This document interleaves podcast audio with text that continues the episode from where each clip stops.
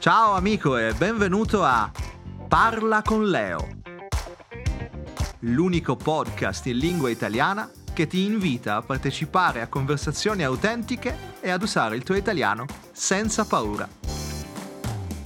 Io sono Leo Todaro, insegnante e fondatore di italianwithleo.com.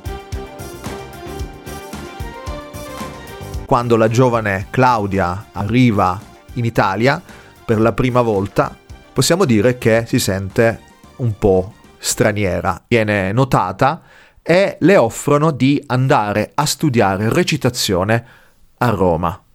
Claudia decide, per poter essere indipendente, di accettare questo biglietto solo andata per l'Italia e quindi di cominciare a fare cinema.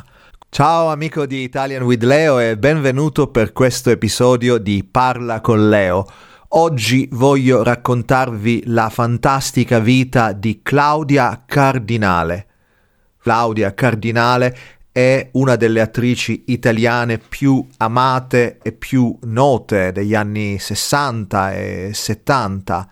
È una figura molto importante nel cinema italiano e mondiale, ha lavorato con grandi registi come Luchino Visconti, Federico Fellini, ma la sua storia, la storia della donna Claudia Cardinale, è altrettanto interessante. È la storia di una donna coraggiosa che ha lottato per conquistare, per mantenere una sua dignità, una sua indipendenza in un contesto eh, spesso ostile, in un contesto spesso maschile e anche maschilista. La storia di Claudia presenta tante sorprese, cose che non tutti sanno. Ad esempio, non tutti sanno che Claudia Cardinale in realtà nasce e cresce in Tunisia. I suoi genitori sono di origini siciliane, cresce con il francese e l'arabo tunisino e il dialetto siciliano della sua famiglia come lingue che parla. Perciò quando la giovane Claudia arriva in Italia per la prima volta possiamo dire che si sente un po' straniera. Ma andiamo per gradi. Già da ragazza ha un carattere vivace e un po' ribelle. Il suo sogno sarebbe insegnare, diventare una maestra di scuola. Ma è anche molto bella e a 17 anni a Tunisi vince un concorso di bellezza. Il premio di questo concorso è un viaggio a Venezia dove la giovane Claudia eh, assisterà alla mostra del cinema, viene fotografata, più volte viene notata e le offrono di andare a studiare recitazione a Roma. Claudia accetta, ma sarà un'esperienza breve e anche deludente. Probabilmente ha influito anche la sua conoscenza dell'italiano ancora eh, incerta e qui abbiamo la prima scelta importante di Claudia. Ritorna in Tunisia e qui succede qualcosa di drammatico e di inatteso. Claudia rimane incinta, purtroppo questo figlio non è il frutto di un amore, ma di un uh, atto di violenza che subisce da parte di un uomo molto più grande di lei decide di tenere questo bambino e soprattutto la cosa più importante è che Claudia decide per poter essere indipendente di accettare questo biglietto solo andata per l'Italia e quindi di cominciare a fare cinema.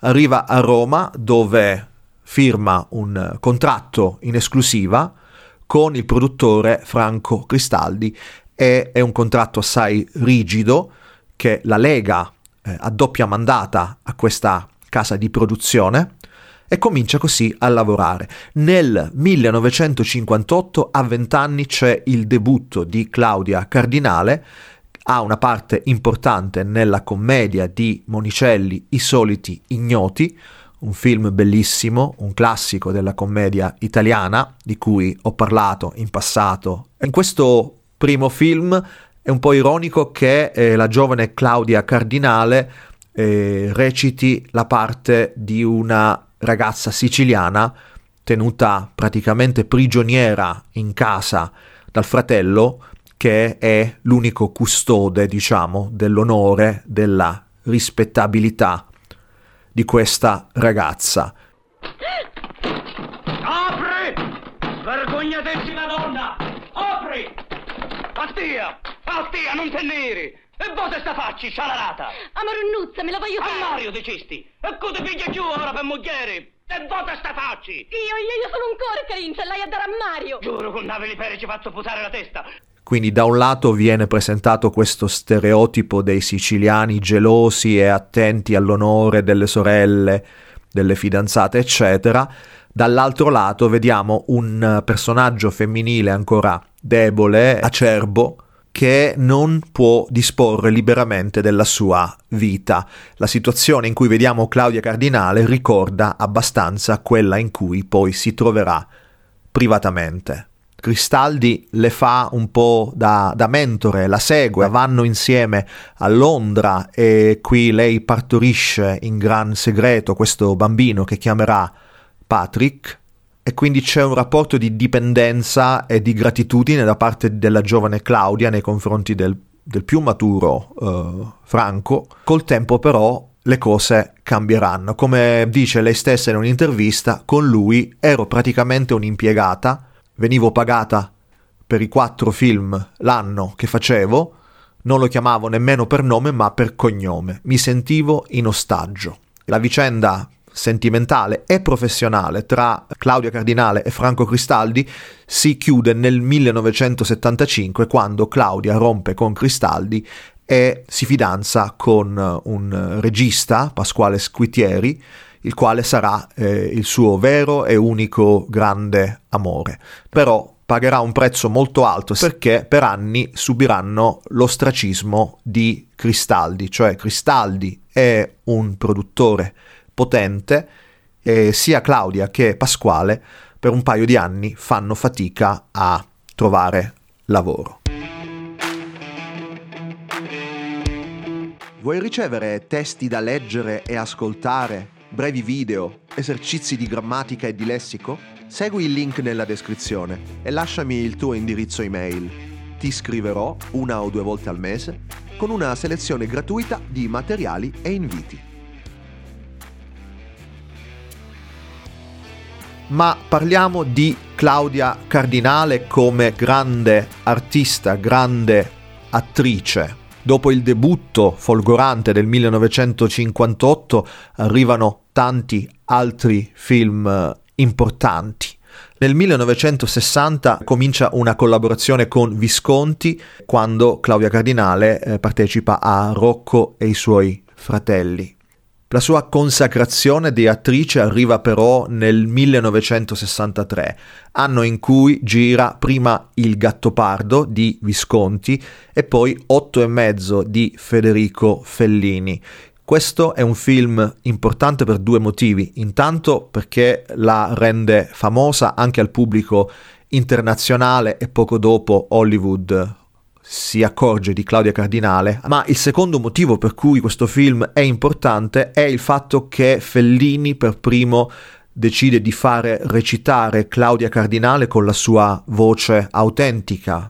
L'avevamo invece vista doppiata, quindi non con la sua voce, e questa sua voce autentica, appunto questo suo timbro un po' roco, diventa presto un suo marchio di fabbrica e in qualche modo arricchisce il fascino di questo personaggio, di questa uh, indiscutibile bellezza uh, italiana.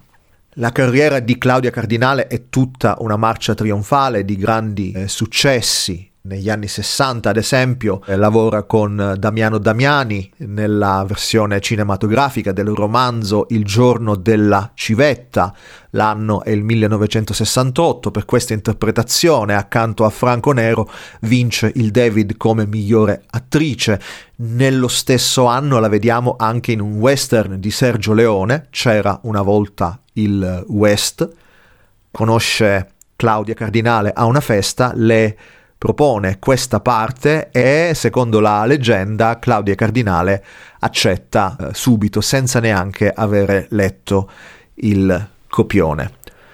Quindi per me è importante non soltanto eh, ricordare che cosa ha fatto di importante Claudia Cardinale, ma anche sottolineare come lei con grande impegno abbia lavorato a costruirsi come attrice, a superare questa immagine che le veniva assegnata di sex symbol, di eh, diciamo simbolo della femminilità mediterranea, ha veramente eh, dovuto lottare per farsi apprezzare come attrice e si è costruita un pezzo alla volta grazie alla sua versatilità, perché Claudia Cardinale ha saputo rappresentare la ragazza acqua e sapone e la femme fatale, la popolana siciliana, eh, la donna semplice e la donna sofisticata, elegante, mondana, come abbiamo visto nel Il Gattopardo di Visconti. Quindi un'attrice molto versatile, che ricordiamo per quel viso acqua e sapone, quello sguardo così intenso e soprattutto per questa sua vena ribelle che ha saputo mettere sia nel suo lavoro e sia soprattutto nella sua vita. Abbiamo detto che a metà degli anni 70 lascia il, il padrone, il compagno eh, ingombrante Cristaldi che non amava e comincia una relazione con Pasquale Squitieri.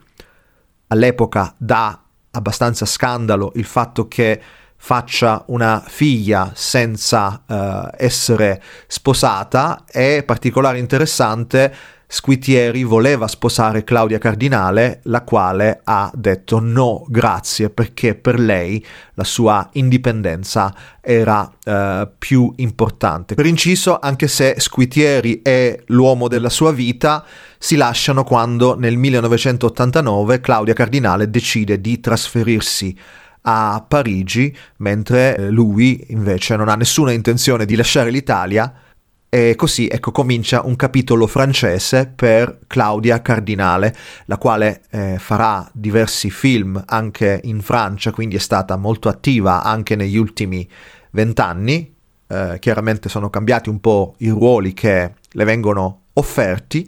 Bisogna ricordare appunto che è sempre stata attiva nella difesa dei diritti delle donne. Nel 2000 eh, l'UNESCO l'ha nominata ambasciatrice ha ricevuto diversi premi alla carriera, ad esempio il Leone d'Oro a Venezia nel 1993, l'Orso d'Oro a Berlino nel 2002. La figlia Claudia Squitieri ha curato un libro dal titolo L'indomabile Claudia, come dice lei stessa, un riconoscimento alla carriera di mamma, alla sua forza ribelle, ma anche un omaggio che può godersi da viva senza aspettare celebrazioni tardive. Questa era la storia di Claudia Cardinale, una grandissima attrice e donna italiana, la vicenda di Claudia Cardinale e possiamo dire i problemi che ha avuto nella sua vita, il modo in cui li ha affrontati, testimoniano in qualche modo eh, del coraggio delle donne e penso che possano essere di incoraggiamento perché c'è ancora tanta strada da fare. Il tema dei diritti delle donne, in particolare la condizione della donna italiana, è un tema che io tocco spesso con i miei studenti e qui in questa primavera del 2023 parleremo di donne siciliane, parleremo di Me Too e di tanti altri temi. Se vuoi ricevere una selezione di inviti e materiali ti consiglio di seguire il link che trovi nella descrizione dell'episodio. Grazie per avermi ascoltato e ti aspetto presto per un altro episodio di Parla con Leo. Ciao!